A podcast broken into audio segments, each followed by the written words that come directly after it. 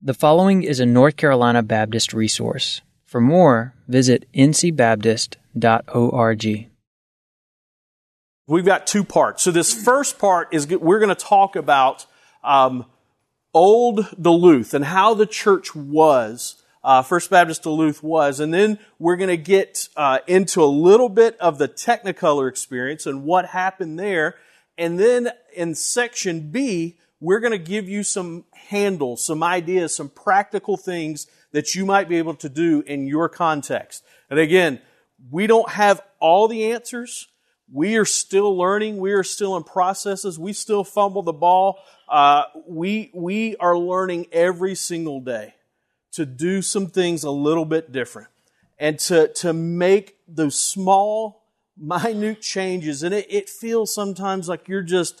You know, you're taking so long to move down the field a little bit. But I'm telling you, at the end of the day, it is so worth it. But I want to ask you a question. Is if the church is a taste of heaven, and we just had uh, the, the feast from Africa there, what should it be like? If the church is, is to be a taste of heaven, what should it be like? Give me, give me some thoughts. It should be heaven on earth. What what are you what are you thinking? They told us it was like gumbo. Like gumbo. There you go. Hey, you there? What else?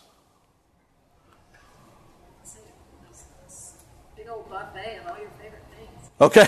All right. Yeah. Yeah. I'd say some uh, biscuits and gravy, but the gravy has to have sausage in it. Okay. There you go. Have some spice. Very good, very good. Let me ask this question. What will heaven be like? What will heaven be like? If you think about that. Something we can't imagine because we don't know what perfection is yet, but perfection. Yeah, that's good. What else? What else? A lot of variety. Okay, a lot of variety. I think a lot of surprises too. Absolutely. Absolutely. The Baptists will be surprised that the Methodists and the Presbyterians are up there, right? They'll be shocked. We'll be surprised when people aren't there. That's right. That's that's scary. Well, and we've looked at this this passage a few times already. Get out of the way. Um, Revelation seven, nine through ten, it says, "After this I looked, and there was a vast multitude from every nation, tribe, people, and language, which no one could number." I love that. So many people. All tribes, all nations, all people, which no one can number, standing before the throne and before the Lamb. They were robed in white with palm branches in their hand, and they cried in a loud voice, "Salvation belongs to our God who is seated on the throne and to the Lamb." Such a beautiful, beautiful picture of what heaven will be like. And so, here's what we, we want you to understand is that most times what we hear are the practices, not the principles. Most times we hear, what we hear are the practices, not the principles. And so have you heard, it was reported at the twenty nineteen S B C convention that only three of one thousand S B churches are multi-ethnic. Three. And a thousand. And so we're sitting there thinking is if heaven is going to be this beautiful array of, of people, why aren't our churches looking more and more like our neighborhoods, looking more and more like our communities, looking more and more like the people who live to the left, to the right, to the front, and behind us? And so as we think through this, we want to kind of, Keith's going to give you a, a oversight of what, um, really what Duluth was and, and what we look like. And then we're going to, again, bump into a little bit of what the Technicolor change was. And then in, in section B, we'll give you a time for question and answer. And then in part B of this, uh, again, we'll give you some handles of the things that we've tried and also things that have failed as well. All right? Very good. Mister Keith? Thank you. Um, so what are, should our response be to, to what heaven is like? Um, a church that does represent its, its uh, community. I've been privileged to serve at First Baptist Duluth since nineteen ninety-seven. So I've been there twenty-two years, and I, when I went in ninety-seven, the average Sunday school attendance was um, seven hundred twenty. Within a few years, we were over eleven hundred. Uh, and most of those people, ninety-nine percent of those people, ninety-nine point nine percent of the people looked like me and talked like me. And so we had a great number of folks. Uh, and you see the, the pictures there. The church on the right was one of the original buildings, and on the, the picture on the left is, is what our church uh, is like now.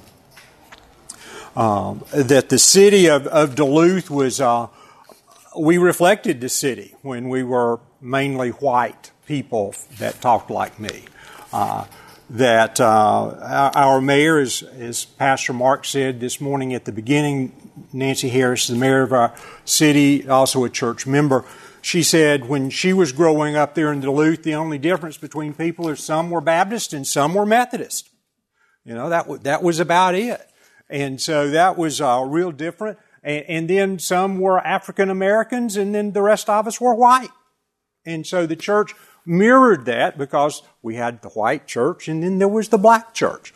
That's just the way it was. It was Deep South, Atlanta. We were, Duluth was, when I was growing up, and I grew up I T P inside the perimeter, uh, no one ventured out to Duluth.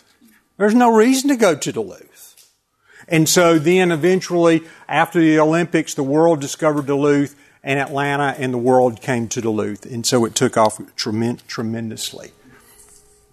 Uh, that uh, we were, on our programming, we were a franchise Southern Baptist church. Did we have Sunday school? Sure. Did we have, what do we do on Sunday nights? What's your traditional franchise Southern Baptist church do on Sunday night? Well, it, training union, discipleship, you know, church training, whatever. That, what did we do on Wednesday nights? R As and G As. R As, G As, mission friends. We had supper on Wednesday nights. I, we had adult choir. All right. Yes, we had all those things. So we had the traditional programming, and in worship, we had an adult choir. What did the adult choir wear? Robes. What did they sing? Anthems. Right. Y'all have got it. Y'all have been to our church. Y- y'all knew all that. Okay. And then on missions, we already talked about, we had R H G As, mission friends, ACT teens, uh, challengers. We did all of those things. And then our, our missions, we gave a lot of money, a lot of percentage to the cooperative program, and we were involved in starting new work. We started about twelve new churches around the world, but we just picked a place and just did it. It was not a strategic design to help start new churches. Uh, for uh, helping start new churches, we had a Vietnamese church meet at our church. We had a Spanish, we started a Spanish-speaking church, and uh, the goal was for them to become a self-supporting, constituted Southern Baptist church that would, would eventually move out. I mean, that's that was our goal.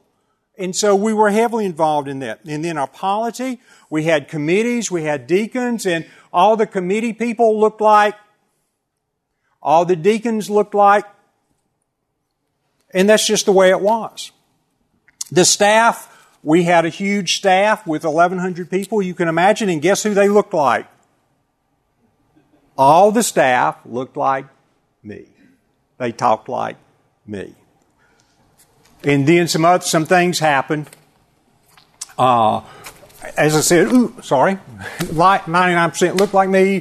Five years later, we went to dual Sunday schools from when I came in ninety-seven because we couldn't build fast enough. We just couldn't do it. All right, Todd, if you would. Abioye, if you would. And Abioye's doing it because he put this PowerPoint together. And so he's having to manually do it down there. And then we had a drop in attendance. Our pastor at that time uh, asked me to put together a, a Sunday school task force to find out what's going on, what's happening. Um, uh, we had demographic study done of the community, and the guy said, Keith, y'all are in the exact wrong place for a Southern Baptist church full of people that look like you and talk like you to be. The question is, when are you going to move, not if you're going to move. This guy was from Lifeway, and he said, Keith, there are no Southern Baptist churches that are in existence that have sustained themselves that are in this position. We asked Rodney Woo to come. You might have read Rodney Woo's books, or Rodney was pastor at Sharpsburg Baptist Church just south of Houston in a multicultural church. Um, and he came and helped us understand, and he gave us a lot of information that just I still resonate with me today about what can we do to do that. Uh, then the last thing that we, we knew the community was changing, but we didn't know what to do. Uh, as Pastor Mark said earlier, there's a, a, a Hindu temple, thank you, Todd, just south of, just one hundred yards from the church. There's a Korean church that runs three thousand on a Sunday morning, about a mile from our church. There, we, we are on Church Row. Some of y'all's churches are on Church Row. And it used to be just the White Methodist Church, the Seventh-day Adventist Church, and us, and maybe one or two Assembly of God Church. But now it is Church Row full of Korean churches. We can't count them. And we just didn't know what to do about that. Then Pastor Mark came and helped us figure out this is what we need to do. He was literally a godsend to us to help us say, this is the direction we need to go. Our other pastor retired. Pastor Mark came and helped us setting the, the vision of it. And then there was the aha moment of fifty-seven, as he talked about this morning, and we helped the church figure out what to do. And then the vision changed from reaching people who looked like me to reaching the community, which meant every tribe, every tongue, every nation. And then, as Pastor Mark showed that same slide this morning about I T P and O T P, that there were thirty-one, is that right, Pastor Mark? thirty-one of the one hundred sixty-six still in existence? thirty-six in two thousand sixteen, but it's down to thirty-one. thirty-one. My home church that I grew up in is one of the, those that are still in existence. When I was growing up in the sixties, down in East Point, down in southwest Atlanta, uh, we, we ran one thousand every Sunday, mo- huge staff. And now I had the privilege of speaking there a few months ago, and they run about seventy or eighty, and guess how old they are?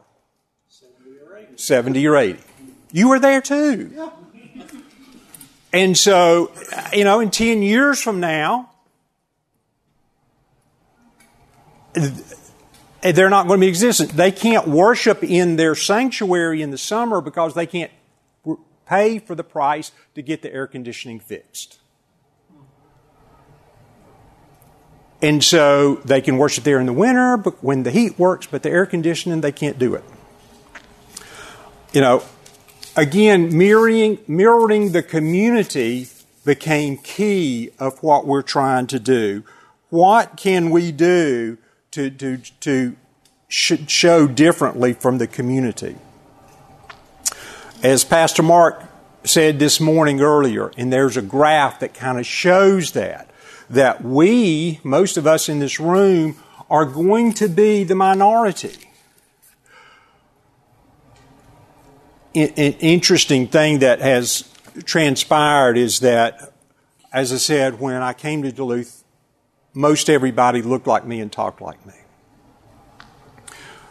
Did you notice in the worship center in the sanctuary this morning, ninety percent of the people that were down there looked like me and talked like me?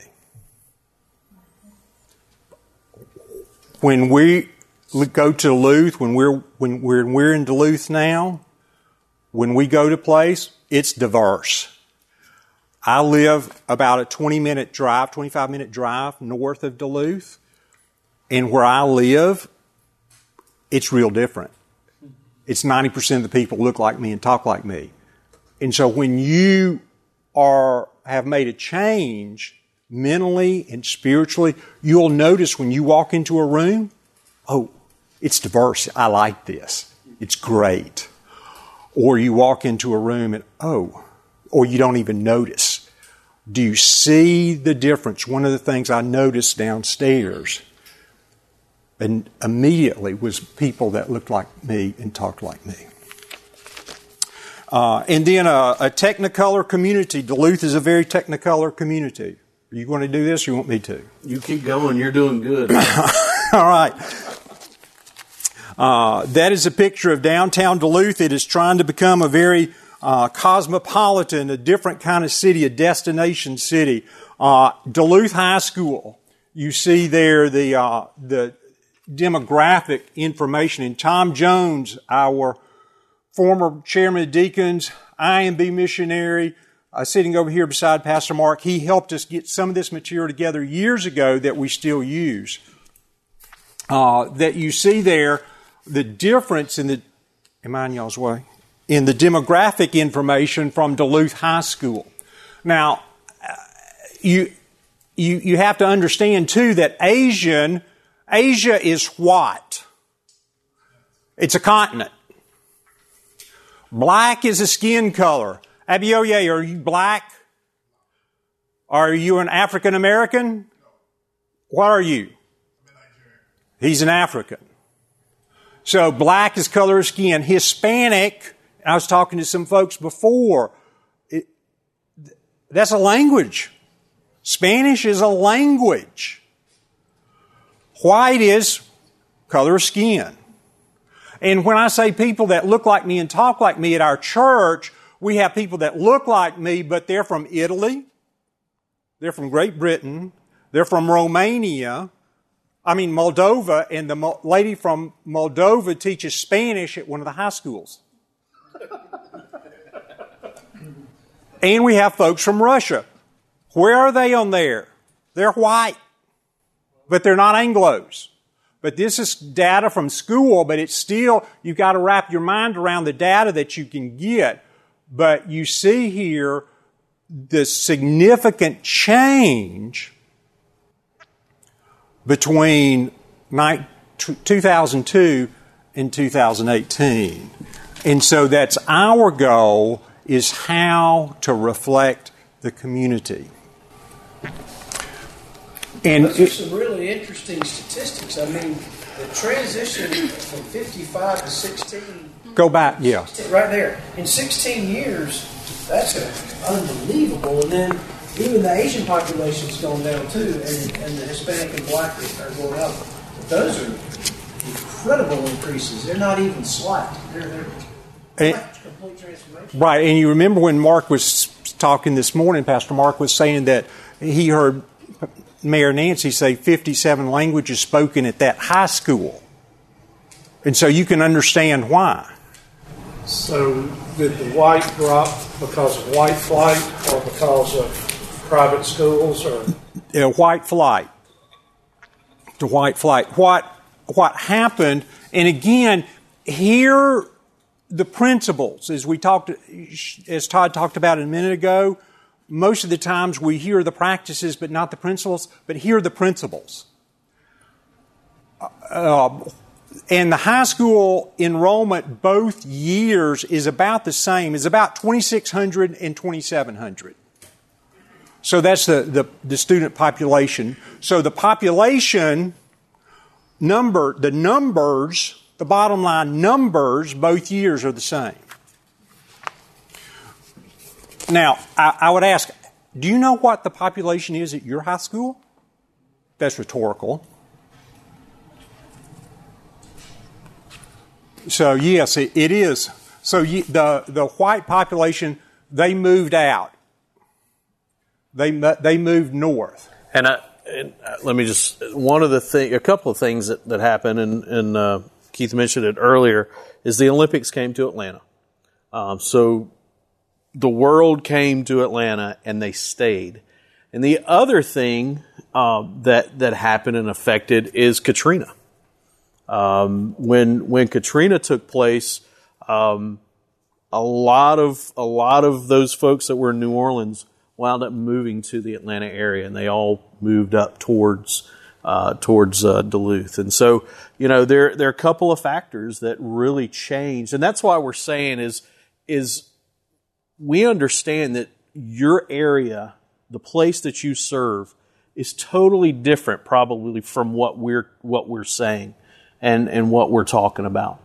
But again, taking those principles and, and taking and listening uh, to those things, trying to figure out, hey, how can we apply this to our current setting? How can we take these things and apply it to where we're serving um, in our area? Because again, how many of you guys are seeing change in your neighborhoods? Raise your hand. Yeah. Uh, yeah. Yeah. Um, But but again, and, and again, it could be one group of people. You know, it could be a, a group of Latinos that have moved into your neighborhood. And again, how do we reach them? How do we do that? And we'll again, we'll talk about that in a little bit. But it could be two or three groups of, of folks that are kind of coming into your, your neighborhoods now. And they live around your church, and they go to school with your kids, and uh, they do life, and they play sports, and they they are, are dancing, or, or they're in theater, or whatever it might be. Um, you know, what do you do to love on them and, and reach them? So another thing that's not shown on this particular slide is there are three elementary schools that ultimately feed Duluth High School, and all three elementary schools are Title one schools. All three elementary schools have sixty-three to seventy percent of their population are on free or reduced lunch. So that also, that's a huge change also in that, the, that these numbers represent. Uh, we could go into great detail about, you know, white people, let's just be honest, white people earn a lot more money than people of color. Is that a fair statement? Not, not in our area. So that's like that's something, so we... that's actually a big challenge for our church, is that in most cases um, the um, we have Central and East Asians, and and essentially they price out. I mean, right, yes. That, and that's what we're dealing with, is the, the Caucasian population that's existed can no longer afford to live in the, in the community. Right, and, and same thing in right. same thing in Duluth. The the, yeah. the people that are paying cash for the four hundred thousand dollars houses don't look like me and talk like me. But the people that are joining our church, people that are from Africa, the middle school tea principal just was, uh, Pastor Mark went to his capping ceremony the other night. He's now an R N. So he was working full time, going to school full time, and he's going to be now a nurse. But he's not making near the money that he made in, in Nigeria.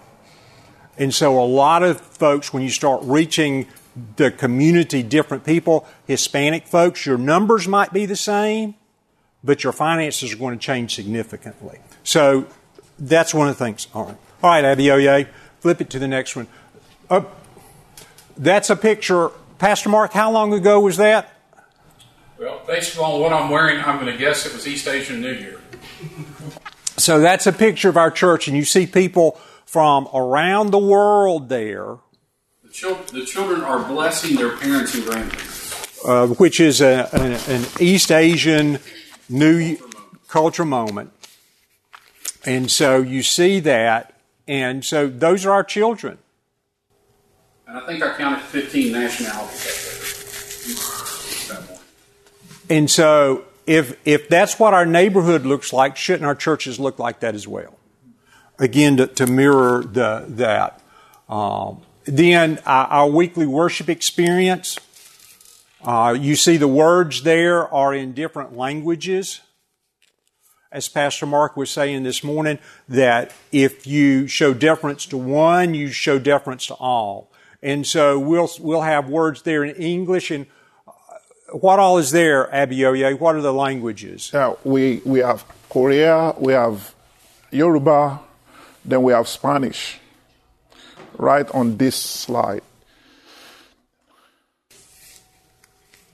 And so our, our worship, and, and our church went through the worship wars in the early two thousands. Did y'all's church do that, or you, you're, you're aware of other churches that have gone through the war? We're either going to have contemporary, we're going to have traditional. So we're going to settle on blended. Folks, that argument goes out the window when you're talking international. Are those songs, what we sang this morning, was that traditional? Was that contemporary? It was inclusive. It was inclusive. So our worship is different. Uh, and before you leave there, you can uh, and you can see the flags. Uh, Pastor Mark was mentioning uh, earlier, and uh, so and and honestly, just to be total open book, we have wars over the flag placements.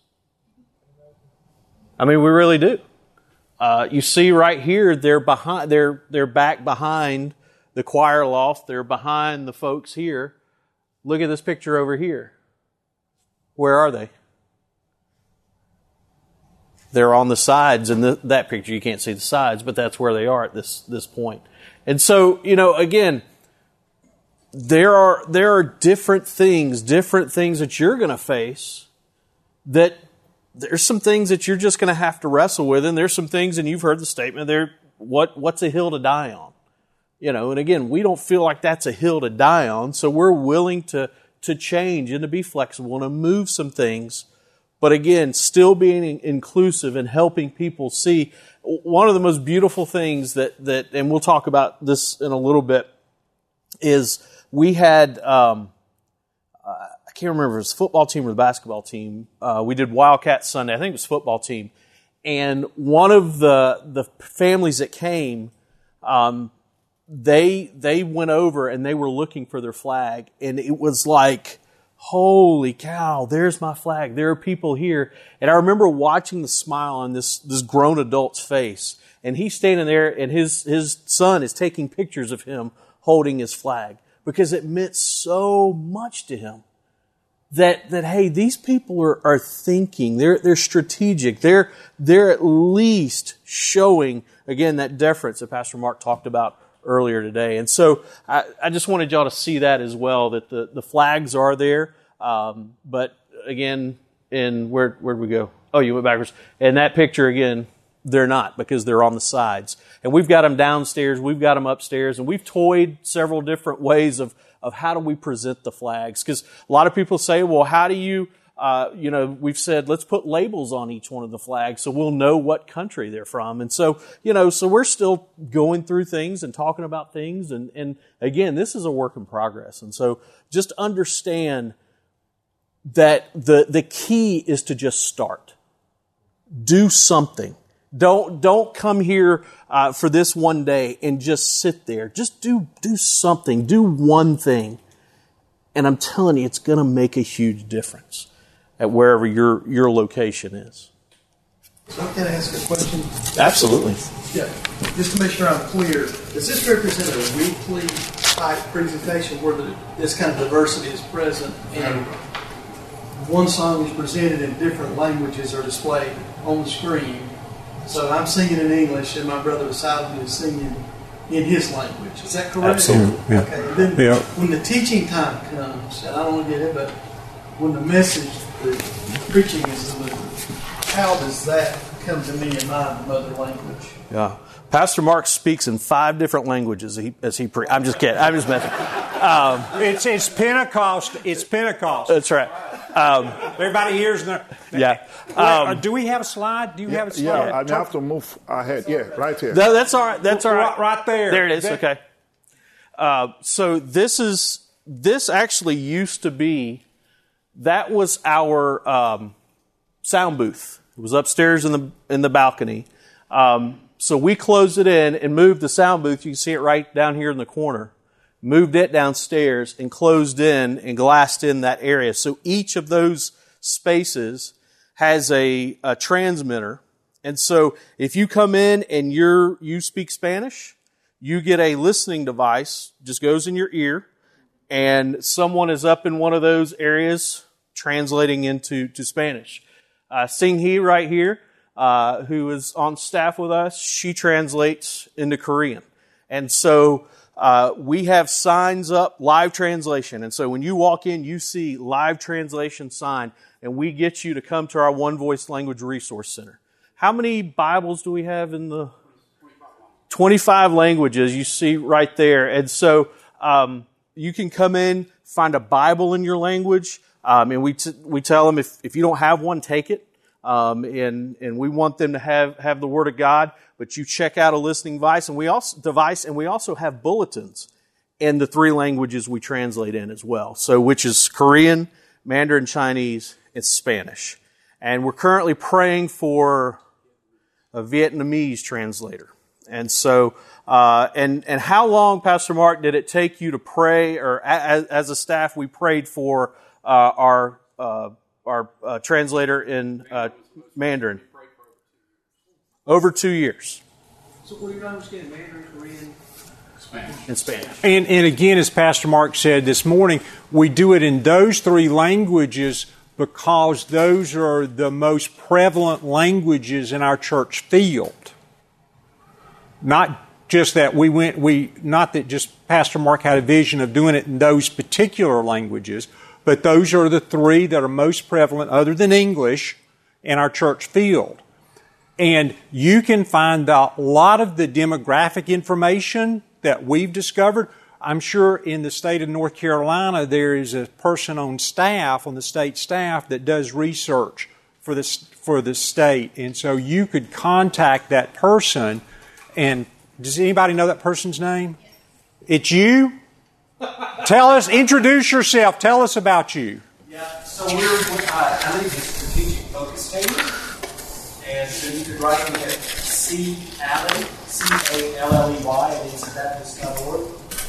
And we can get that information to you. Um, you also have access for free to this information through Mission Insight. So if you don't want to just get it from me, but you would like to learn how to access it yourself, we can help you learn it. There's also a site called city data dot com that'll give, give you the demographic breakdown and and and the trends as to. And, and so that would talk to your school board. You know, there's a B B. Harris school is six hundred feet in front of our church. And I can tell you everything about that school because the school board has that data, and I find it out from our school board. So you know my friend Richie Stanley at NAM? Yeah. He was a member of our church before he moved out west. And so one of our Sunday school teachers and deacon, all-around good guy.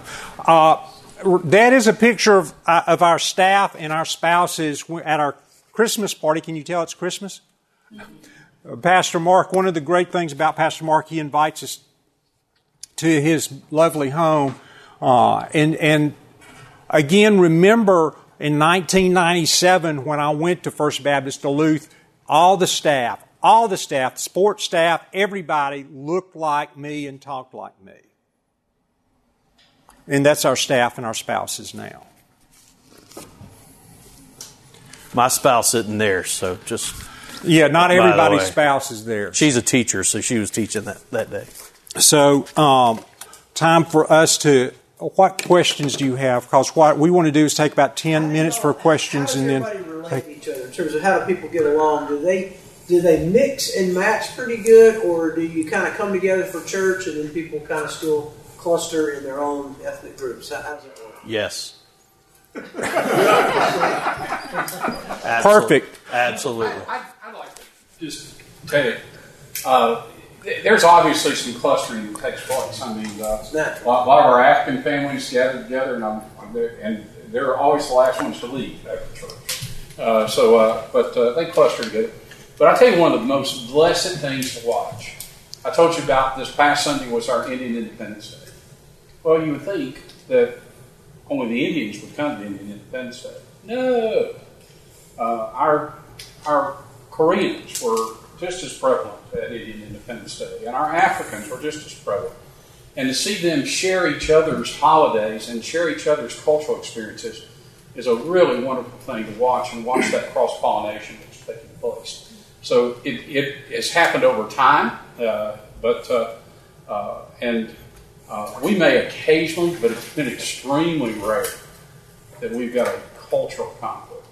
Uh, that that's not what we have. Uh, our our challenges are, are more about uh, just adopting the whole gamut of vision. But it's it's a rare occasion for us to have a cultural conflict. It seems like there's an excitement among the cultures of being together and in all kinds of ways. Yes, yes. And, and the, we've discovered that people that have come to First Baptist Duluth, we were talking about this morning, several of us, why, why has God sent them?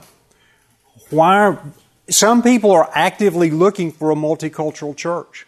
Steve and Julie Higgins Googled, knew, that moved here, he got out of the Air Force, Googled multicultural church in Duluth, found our church. And, yeah, he's a, he's a, and the backstory on the Higgins family is kind of your situation. They were an all in an a all white church in a black neighborhood, and Steve and Julie were like, "Why, why is this?" And so when they moved to our area, they Googled. And Google's been our friend. Um, our church, when you you uh, Google uh, multi-ethnic church or uh, a diverse church, um, our church pops up the very first thing. And, and so it's been awesome for us. When Pastor Mark was just talking about the cultural lunches, and he talked about it downstairs in worship time too, we quit having Wednesday night suppers and diverted those dollars to monthly cultural lunches. A strategic and intentional thing to be inclusive of folks. Now, October, Todd, what, what are we going to do in October? What's our our ethnic meal, our cultural celebration in October? Yeah, it's it's really cultural. Um, we have a, a tailgate party. Because it's football season, right? And that's a cultural event, right? So again, as we... No, actually for, for internationals like us, yeah. October really, really looks like it. In fact, the very first time we had it, it was like, we can't wait to know what does tailgating mean, what does... and what does yeah. yeah, and we'll we'll do, and that, that Sunday we'll do Wear Your Jersey Day. And so, again, people wear their, their favorite football teams, that kind of thing, and they, they wear their jerseys, and uh, and it's it's great. We in, have a great time. In November, uh, we don't have a cultural lunch other than Thanksgiving. We, uh, Sing Hee, who you, you met before. She was before. in the, right there. Sing Hee on the left there. Several years ago, she said, what if we had a, a Thanksgiving lunch, and I will invite some of our Korean friends. And Keith, you come and tell us about the history of Thanksgiving, why why we celebrate Thanksgiving. So we first started, Pastor Mark, how many did we have the first year? I mean, it was at their house. Yeah, maybe twenty. This, so we continued that, and it's continued to grow and enlarge for our ethnic community, our multicultural community. And this past year, we had a hundred and... No, we didn't pass two hundred. two hundred, I'm in charge of it and I just don't remember. Old-timers set in. And so it's grown. So again, here the principles, not the practices. Uh, other questions? I have two things I want to say. First is I want to say thank you because the, the worship, multi-language worshiping is the main part of having the, uh, the uh, diverse community. Sometimes I see the misunderstanding about having diverse community. People, they, they want to have the present, but everything is in one language and they don't. Maybe sometimes they say they try to translate, but the worship is the main important, very important part. And you did that. That is a, I really, I want to appreciate that. But I have one question. What is the final ultimate goal? Is that the goal, your goal is that, that each community having their own church, or always is going to be same multi, multi-languages church?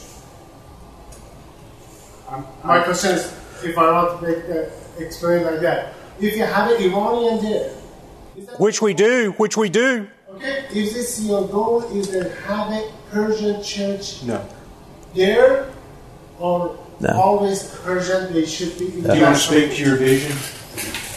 uh, I've invited Canvas to come to our church because I wanted him to come and speak to our uh, uh, Farsi-speaking community.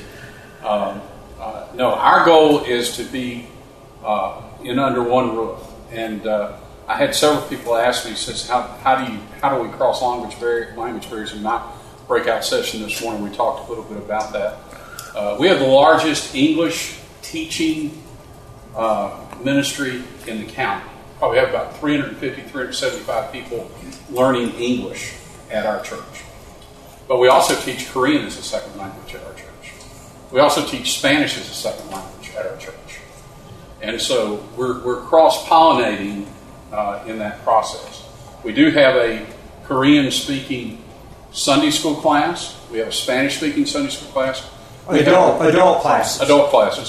And we have a rudimentary English class that people who can barely read English can go in and use the Bible as their guide and learn learn English on Sunday morning. And how many how many in that class are Buddhist? Uh, at least three. That's what I was thinking, uh, three to four. That are Buddhists that are learning how to read English and using the Bible. By reading the Bible. By reading the Bible. So um, our intent is to be under one roof. Now, if if a church wants to spin off out of that, and by the way, there has been, uh, if a church wants to spin off out of that, we'll bless them, honor them, but we feel like that the very best thing for our city is that we become inclusive of all people. And uh, and we provide opportunity for them to be under the hearing of the gospel. And there's another church not too far from us that had that that their vision is lots of different language churches meeting at one location. And I'm not so going to and I'm not going to say that's good or bad. Guess what? I'm not God. Aren't we all glad? And again, we said it earlier. It's a way. It, it, what we're doing is a way. But what we're doing is absolutely amazing to be a part of. And uh, I, I personally, just, just saying personally, I wouldn't want to be at that other church because of how they're doing it. I love what we're doing. So, yeah. So, Pastor Mark, do you, like, do you ever hold the, the corporate service and predominantly in another language, or is the sermon always in English and translated into the other languages? Um, always? the, the sermon is always in English. Okay. And, uh, Sometimes. I, and I know that uh, uh, one of the things Keith is mentioning, I, I took six months of Spanish lessons to be able to, to be able to teach a fifteen-minute Spanish sermon. Okay. Uh, and it was to begin the Language Resource Center. I wanted to tell our people that uh, uh, the miracle of tongues in the book of Acts was that they all, what? Heard. Heard in their own language. And I said, I want us to be able to provide a method and a ministry that people will hear in their own heart language.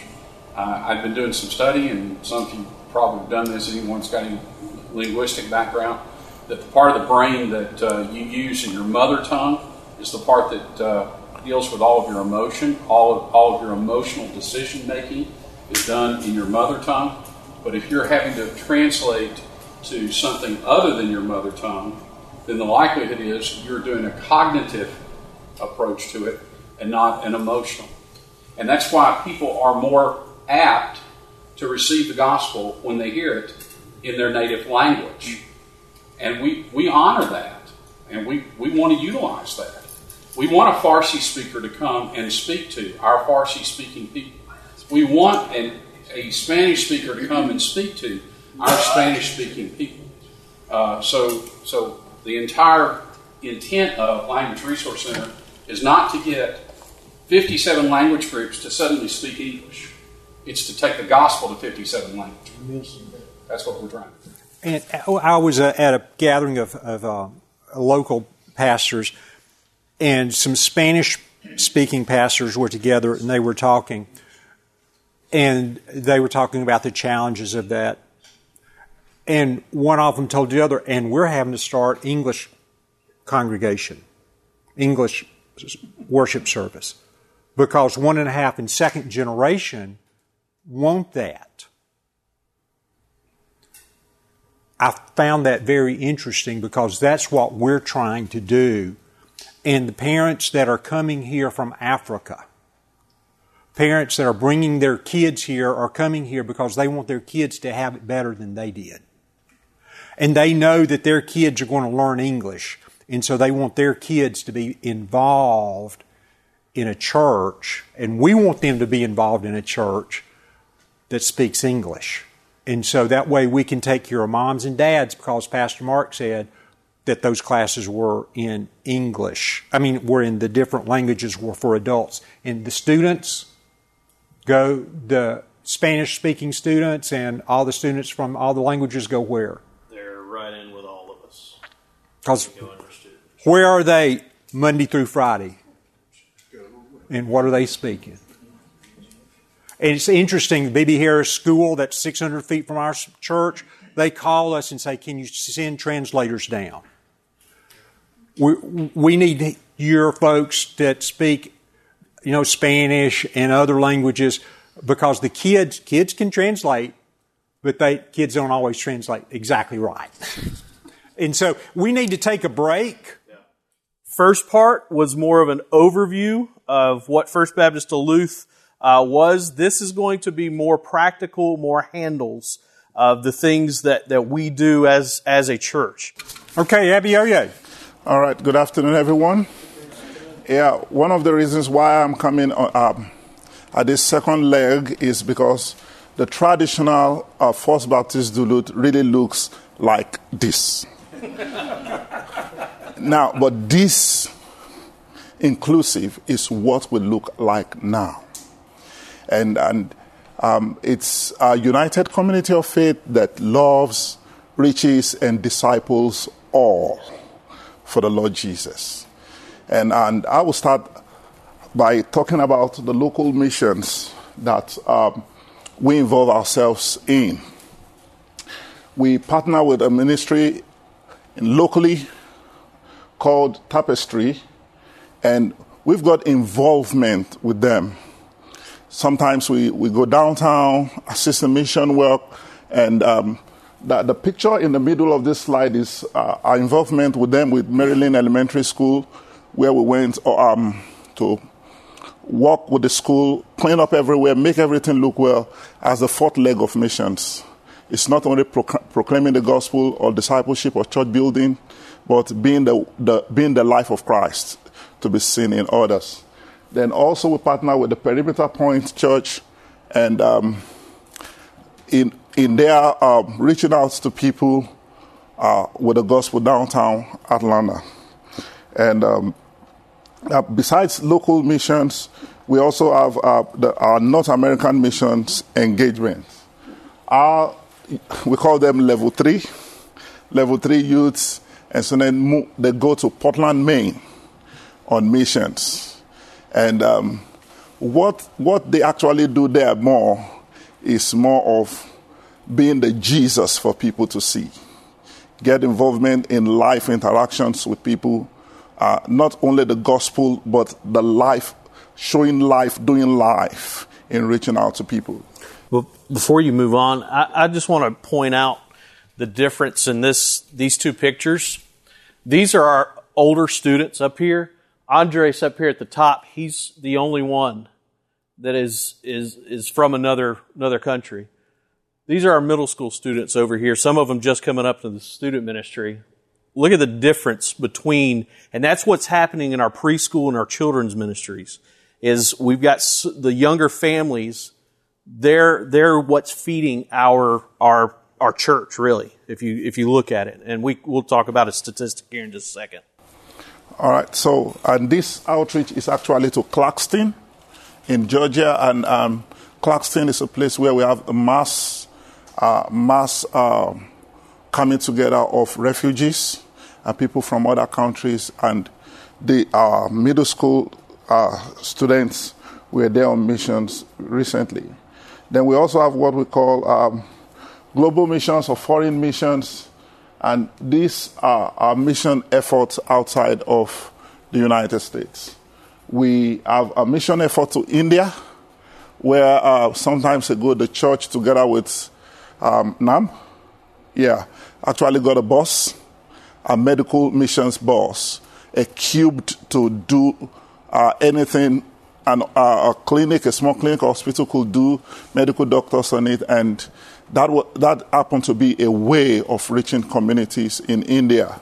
We have mission to Africa, Nigeria. We have a mission point in Nigeria that has twelve other a- outreach points in Nigeria and two in Benin Republic. Now, we, we have a mission planter working there and um, who now works with other missionaries in reaching this. Uh, a central point in Nigeria is a place called Fada that is about one hour away from any form of Western civilization. No, no, no uh, potable water supply, no electricity, the roads are bad. In fact, if you journey that road when the rain falls, you may not be able to come out. And, and the people there are majorly Muslims, and we took the gospel right there. Pastor Mark had been there like thrice, yeah, and I've been there twice, even though I'm a Nigerian, yeah, but he's been there thrice. And and the mission work there is growing in leaps and bounds. I, I was still there uh, April this year, and God is working amazing things right there. And um, we also have a mission effort in Mexico. And, and recently, you took uh, some of our youths to Mexico. I think that should be about three or four weeks ago, not long, on missions effort. Then we also partner with, uh, we have a mission partnership in China, uh, where we, we support missions there. Abioye, before you leave that, you might recall that in the first period, I talked about how we supported, again, the traditional church, supported n- new work around the world. But now we just, and but then we just picked a place and and said, hey, this is a good place. We don't have a church there. Let's partner with our International Mission Board missionaries there.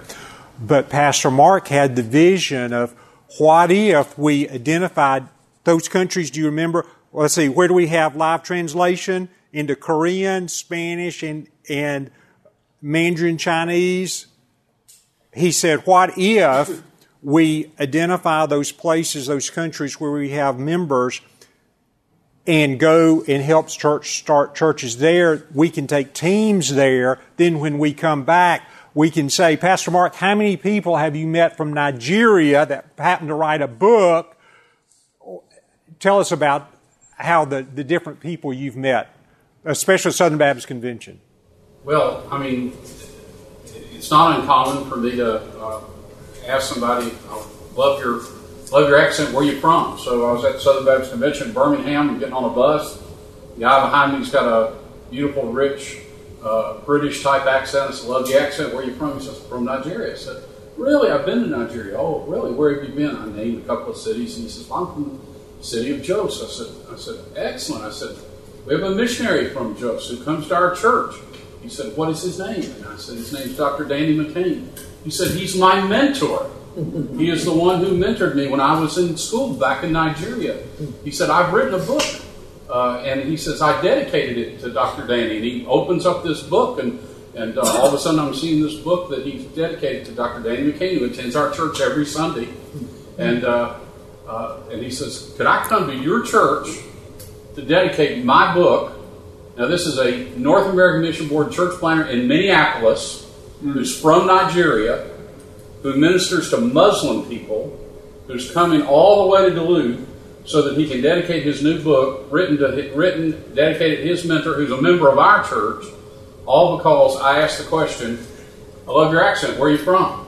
And so that gives us the entree. You know, when people go to, to Mexico, Nigeria, it gives us opportunity to invite people to our culture lunches. I had my truck worked on the other day, and I, the mechanic who was working on it, I said, "You have an interesting accent. Where are you from?" He said, "Jamaica."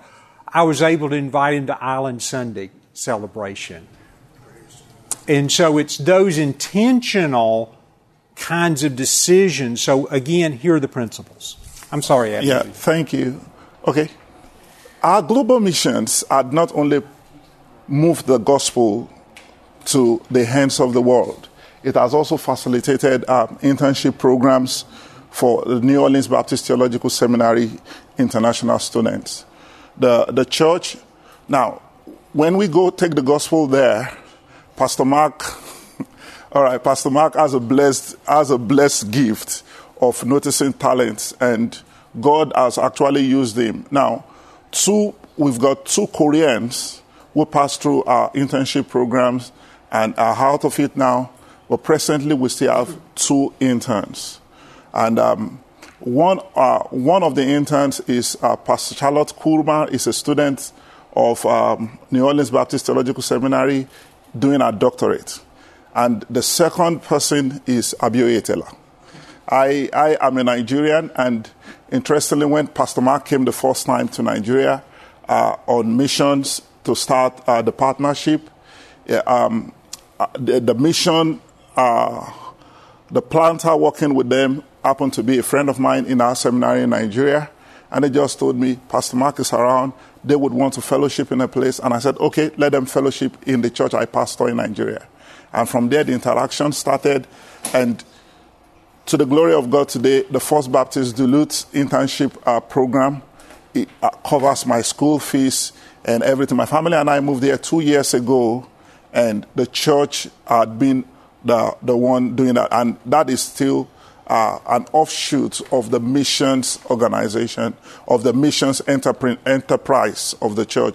Now, one of the things I want to stress here before I round off this segment and bring uh, the other facilitators is that uh, when we decide to be intentionally uh, uh, intentional about reaching out to other people of other tribes and colors, we should know that it's only the beginning point that we know.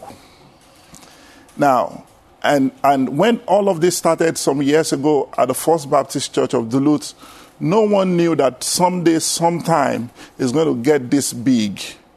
Now, all of these students from other nations now have interactions with other people. The gospel story continues to go on.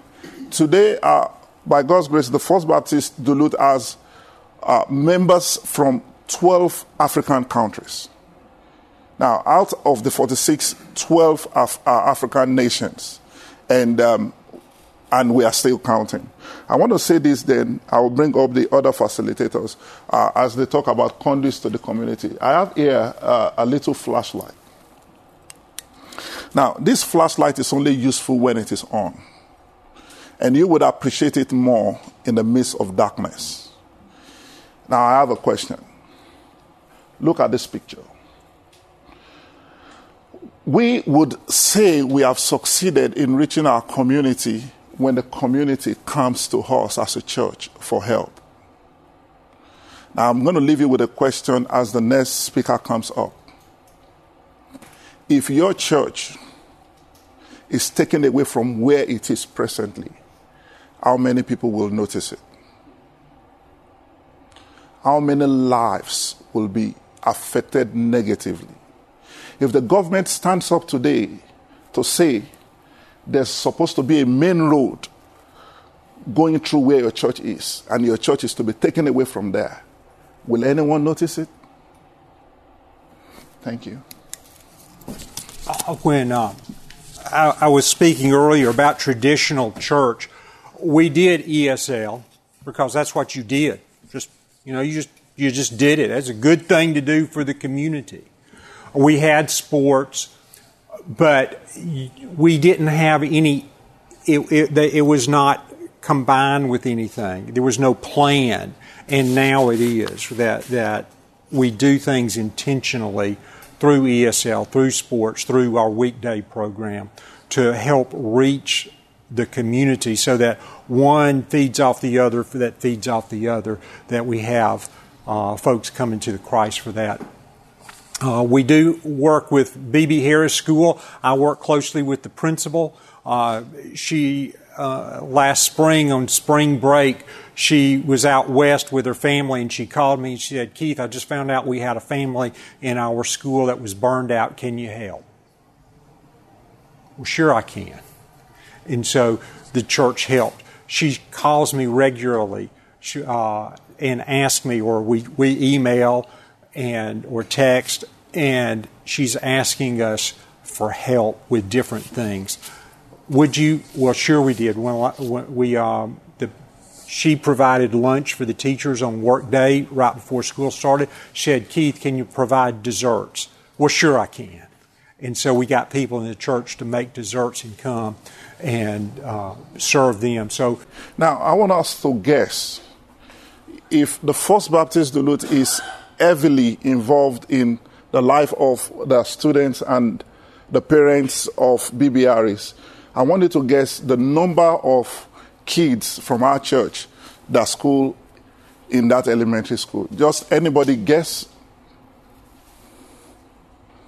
If we are so involved in this school, can you just make a guess? Maybe none. Maybe. Maybe there might not be none. None or nine? Okay? All right. You would not believe this, that our kids that attend this school are only my kids. Just two of them. Now, the church is not intentional about reaching these diverse kids and their parents because they have members there. No. They've been doing that even before we came two years ago. And they, the church continues to do this as part of our reaching out. Not because they have people they are gaining anything, but because that's the way to go. Thank you. All right.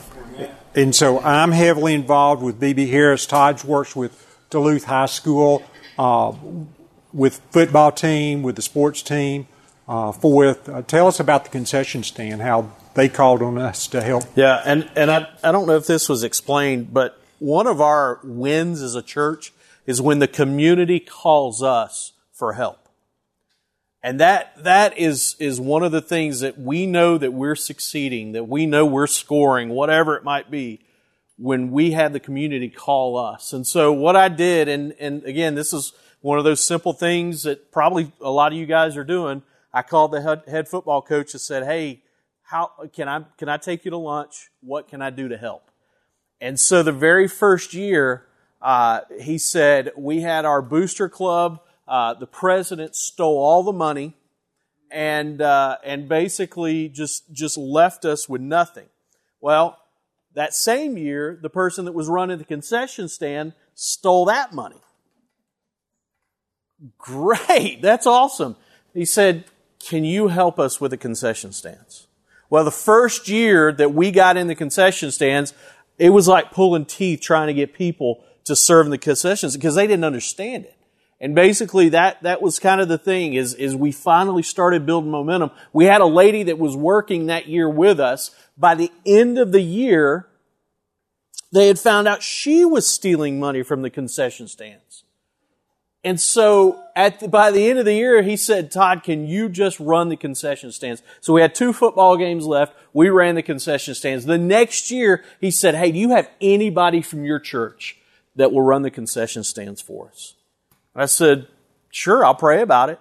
And we had had a, a couple that that they were really they used to help for their daughter uh, when they were in the band at another school. They said they were there almost every time, and uh, they they are taking it. And so they run our concession stands at Duluth High School now.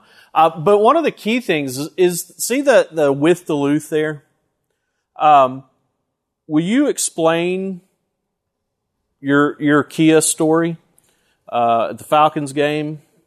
Uh, I, this this story right here defines, and I think will define for you guys, the difference of of being for someone and being with someone. So, I, I shared with our church and, and our staff, uh, and uh, we have a mega church area that's a, that their report went at, and I said, I don't need to be a takeoff or anything, but I don't want to be for Duluth. I want to be with Duluth. Yeah.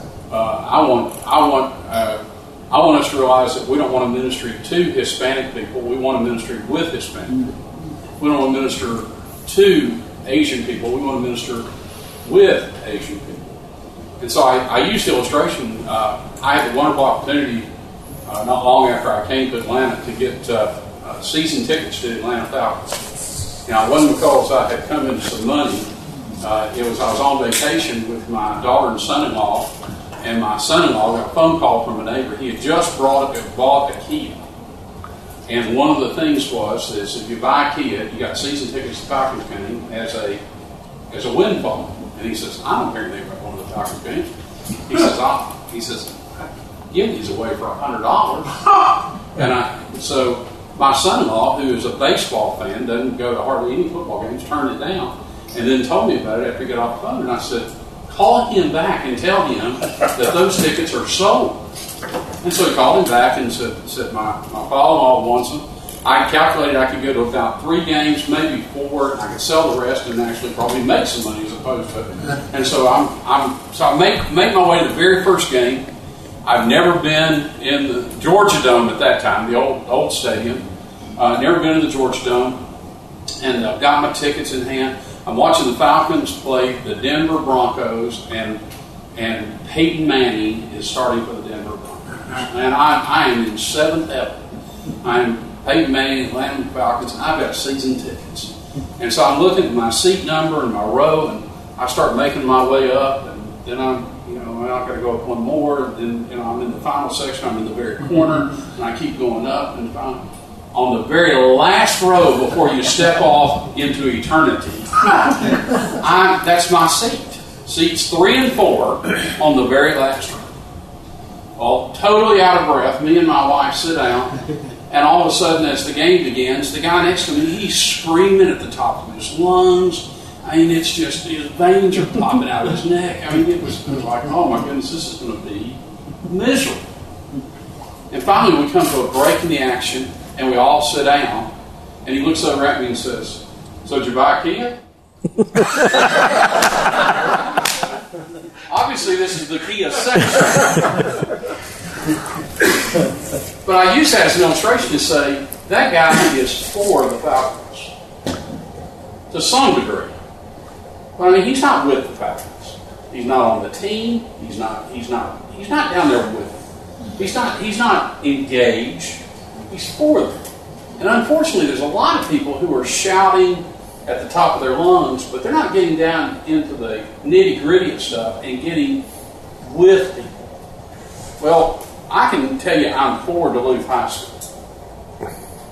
But when I go and serve at the concession stand on Friday night, I am with Duluth High School. I'm not just for it. And we've gotten more mileage out of our with Duluth than anything we've done in our community because people, and by the way, we've got orange shirts that say with Duluth. Oh, wait a minute, wait a minute, Mark. Go ahead and advance the slide.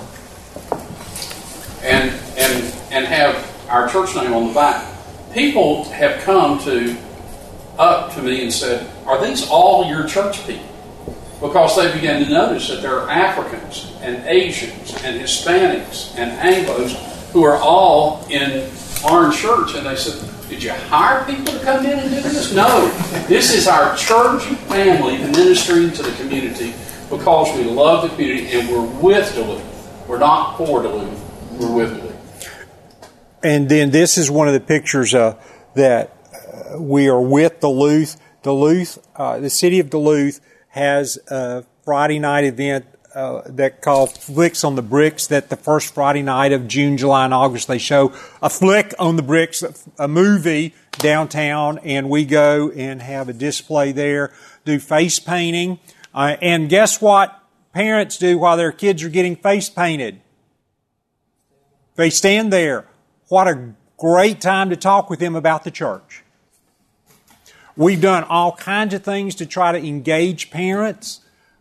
we, we've had photo booths, and we've done giveaways, and we've done other things. But the parents are going to stand there while their kid's getting their face painted, or their wrist, or their shin, and we get a chance to talk to them. We also do do a raffle.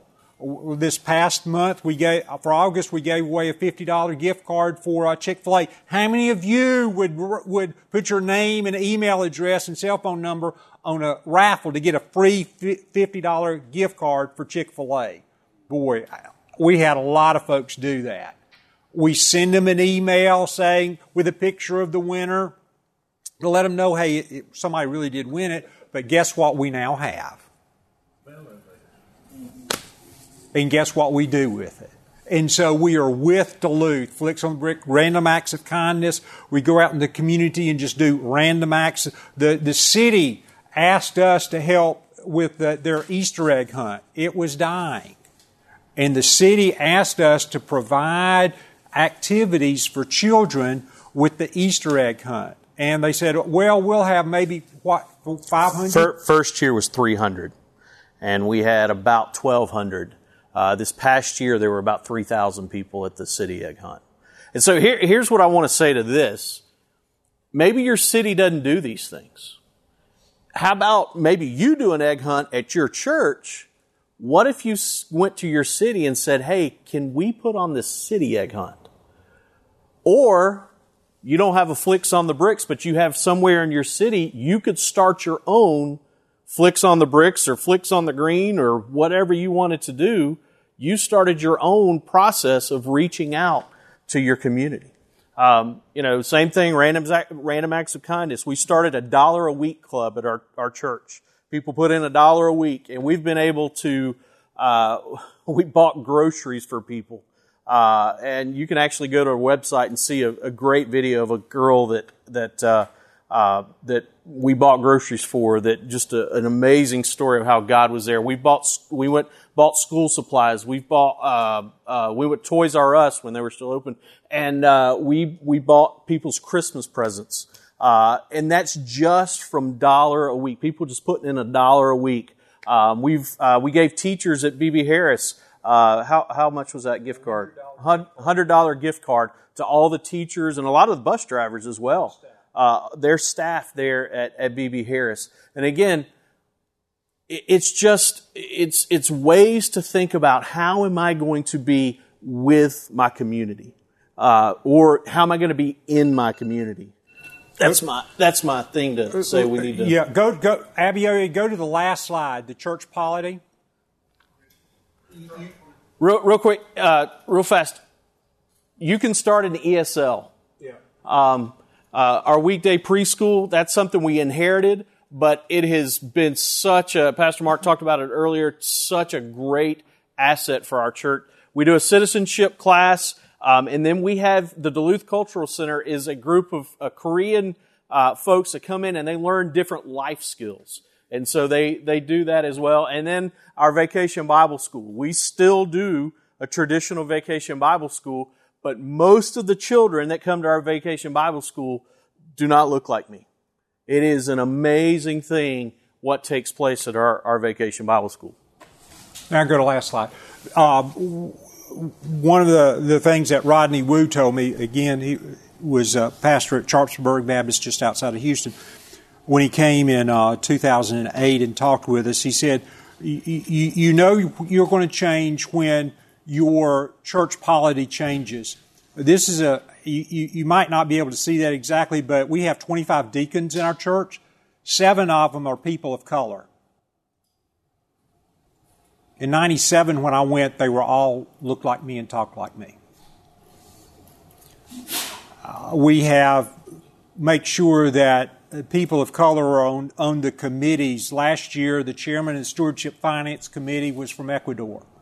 Chairman of the steward of the personnel committee was from India. Uh, the the vice chairman of deacons this year is from India. And so you know you have changed, you've made a transition when your polity changes and you have folks that don't look like me and talk like me are making decisions. And we've all already talked about staff members.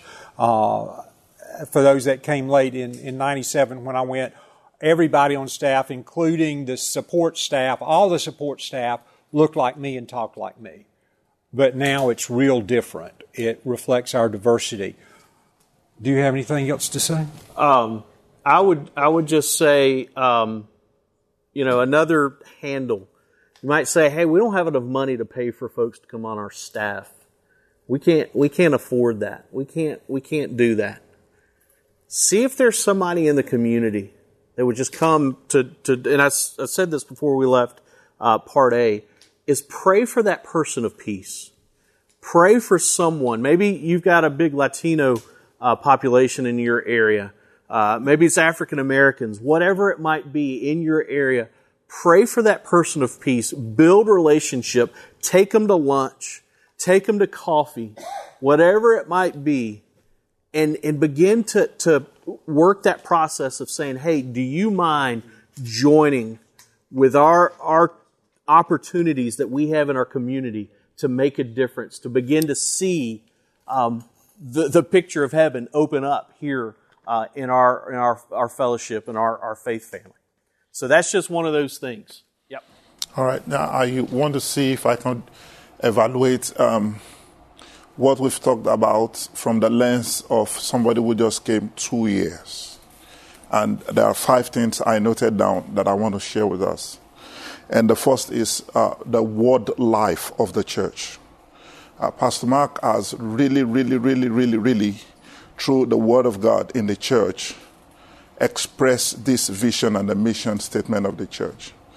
Now, and uh, if you, anytime we have all these cultural celebrations, all the PowerPoint that he uses to preach depicts where those people are from. In fact, the PowerPoint of this Sunday had the background of the Indian flag. And, you know, all the world, series, t- series of teachings, they drive home this point, this vision. Everyone who comes through the door knows that, yeah, and this... What that was our bulletin from Sunday. Uh, for Sunday. So, and, and the second is our worship life. Uh, most churches I know, what we do is um, interpret just the message. What we do is life translation. From when you come through the door till when you go out, everything that is being said from the pulpit, you hear it in your art language for our translation. And another thing is the the fact that all our worship experiences now had become so dynamic and so unpredictable. It's not the traditional service where we know after this is the hymn, after this is this. No, it had become as led of God's Spirit. Uh, every, and the third is the with Duluth activity that has shown the church to really walk the talk. The church has done what the Master asks us that if you do for the least of these, you've done for me. The fourth is the wave of influx. The membership of the church now uh, had, had become more of internationally born people. You see people come, give their life to Christ. You see people come, uh, join the membership of the church. The baptism, you see it. And the last I have here is the wonder of integ- integration. Now we have people who can integrate into the church life, the church being, and they are not white, so to speak. The church had become a church where you don't even, we have a time in our worship where everybody is asked to stand up, interact, greet. You don't even see color. You don't see color. Uh, you, you, you, you see your brother, you see your sister, you see your father's children. And that is what I've noticed in putting five bullet points these two years. And you can do that. Thank you. So well, let's take questions now. How did the transition go in the service? So I would be interested in that. I mean, I, I know you have to think strategically and intentionally about the service, uh, but would just be curious about was how did that transition take place? Yeah, if you want to grab it, and I'll fill in. Um, it was the most. Uh, it was the most difficult of all the transitions. Uh, most people are willing to uh, uh, make a, a certain amount of change, but when you start changing my worship style or anything, that, that becomes really, really kind of touchy. Uh, but I will tell you that uh, um, we got some some real godsends. Uh, the gentleman who played guitar in our worship band today is our uh, director of worship. Uh, he is a uh, former worship leader for uh, Life Action Ministry. If you're familiar with uh, uh, On the Road Revival Group for mostly uh, college-age type folks. And uh, he was wanting to come off the road. He has a background in linguistics, so languages is his specialty. Uh, and he specifically wanted to be a part of a multicultural church. Uh, he came and worshiped incognito in our church uh, before I, uh, I, I'd already expressed interest in him. He came and worshiped incognito in our church and basically decided, not for me, not going to happen. And so I chased him halfway across the country his last year with Life Action Ministry and said, okay, I don't want you to go by what you saw.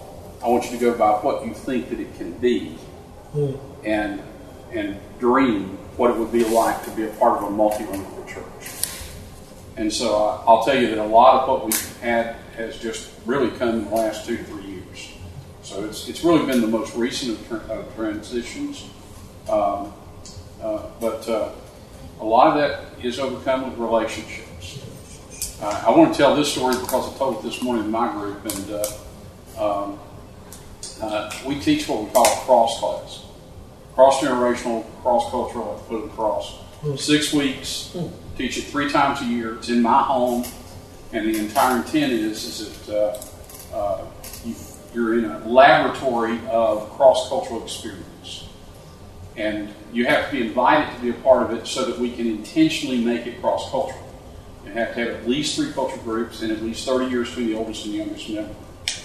So two years ago, Abioye and his family just come from Nigeria. They were living with us for the first couple of weeks that uh, they were in the States.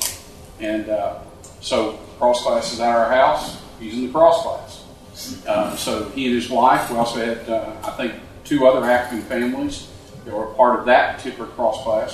Well, cross-generationally, one of our oldest deacons and his wife represented our senior adult population.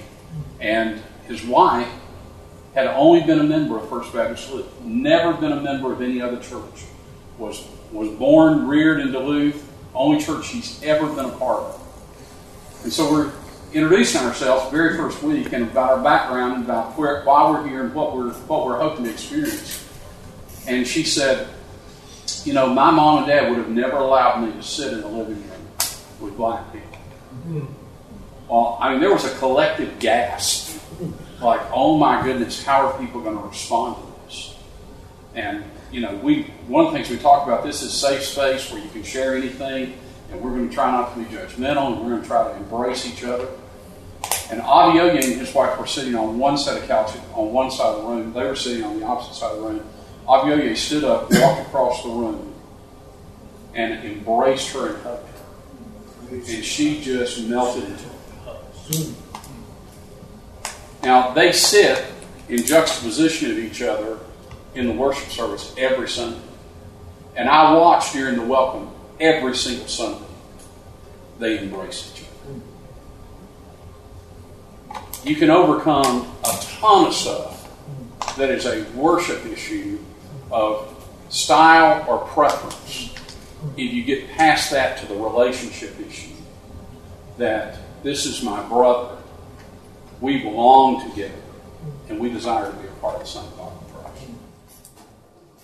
And that's what our story really is, is that that the people that are that are there want to be brothers and sisters in Christ, that we look for those God things, those God moments, for God to show up and do something that we can't imagine, that we see a vision of what could be, and that vision is what keeps us going. What other questions do you have? How do you continue to follow up with them, especially if they have languages? How do you continue to maintain that relationship and to start to share the gospel? We assign them to the person that it, we feel like would have the best relationship with them. Uh, yeah, the, just the, to connect with them. And then we, we have started a, a group, uh, um, what we call mid-sized groups, uh, that we call First Connections. Uh, that it is a, it's not a large small group or a small big group. It is a group that meets. One group meets on first and third Monday night. Another group meets on the second and fourth Tuesday nights, and and it's a party. We have a leadership team that uh, for each session, each the, the Monday and Tuesday are their own teams, and they invite them to the party. Come be with us. And our goal is, just like Mark was saying in cross class, you want to have a cross-generation, cross-culture. Our goal in First Connections is to have people of various ages and of various cultures so that anybody that comes to it can find somebody that they can connect with. And then the goal is for that, for them there, then say, hey, Abioye, come with me to my class. Or you see them on Sunday and you say, come to my my small group, because we're still a traditional Sunday school is our main small group. Again, we, we know that a lot of cultures around the world, small group is important. Sunday school is not. We found that out with our in, people from India, people from Korea. Sunday school is not important, but small group sure is. And so how do you create those small groups? Or the And so that's how we follow up with them, to invite them to First Connections, try to make a specific connection. Who speaks their language is the main thing. I guess it's a multifaceted question, but I would I would, I would imagine that this vision, I mean, I, I, would, I would assume it's like a snowball, like, right, like people now, you, you feel it. But there has to be a point where it's, this is where we're going. I'm sure you you use...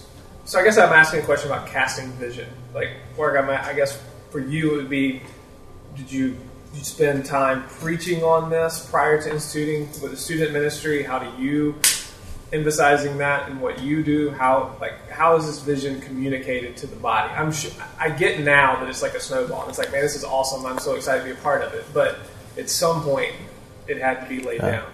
Well, and you you heard his Rubicon message today, and that, that's that's really where where it was. And again, you know, this vision leaks.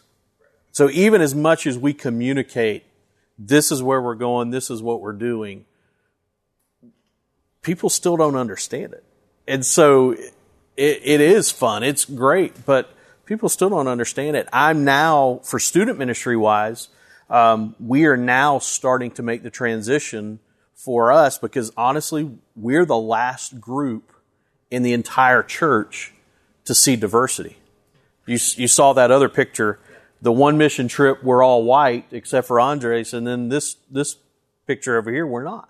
And so we're the last group, and so now we're starting to, I'm I'm speaking to our white adult leaders and saying, we've got to start We've got to start becoming more diverse in our leadership on the, so, so again, you're communicating, we're changing our, our leadership. We don't want to lose you, but we, we still need to make changes in our leadership. And so that's what's happening on, on the third floor. We call ourselves level three, but we're, we're on the third floor, nothing spiritual about it. But, uh, but that's just kind of, kind of who we are. And so we're just making those changes. And I think that's how you communicate, is you continue to throw out those different things to, to, to hey, we're, we are, we are changing. We're continuing to change. And like I said earlier, we're still learning. We, I, I mean, we make mistakes all the time. And I, I don't know if we said it, but there is a one hundred percent guarantee that you will offend somebody and somebody will offend you. one hundred percent guarantee. You don't do it on purpose. You go apologize. You you you do what you need to to try to try to fix it, but it it's it's going to happen. And so I guess, I guess my biggest thing is, is just try something. Um, don't don't be afraid to fail. Don't be afraid. And I, I'd say that about our pastors, is he he has not been afraid to fail, and we've we've failed several times, right? And and so that's the thing, is is just go do something. Try to try to get out there. So um, that's a that's a great question. Yeah, please. We've got a book, Technicolor, here. It's actually uh, proceeds step-by-step movement of how the church. So it's another good uh, material you could use to know. Then your mission st- statement matters. Every Sunday, we I've said it here in the course of, so your mission statement also matters. Can we just pray in a minute, please? Lord, we thank you for thus far you brought us and for all that we've learned. We ask that as we move from here, you would help us put all this together in practical terms on how it could help our local assemblies. May your will be done. May your kingdom be born, be birthed here on earth through us. Thank you for hearing us pray. In Jesus' name we pray. Amen.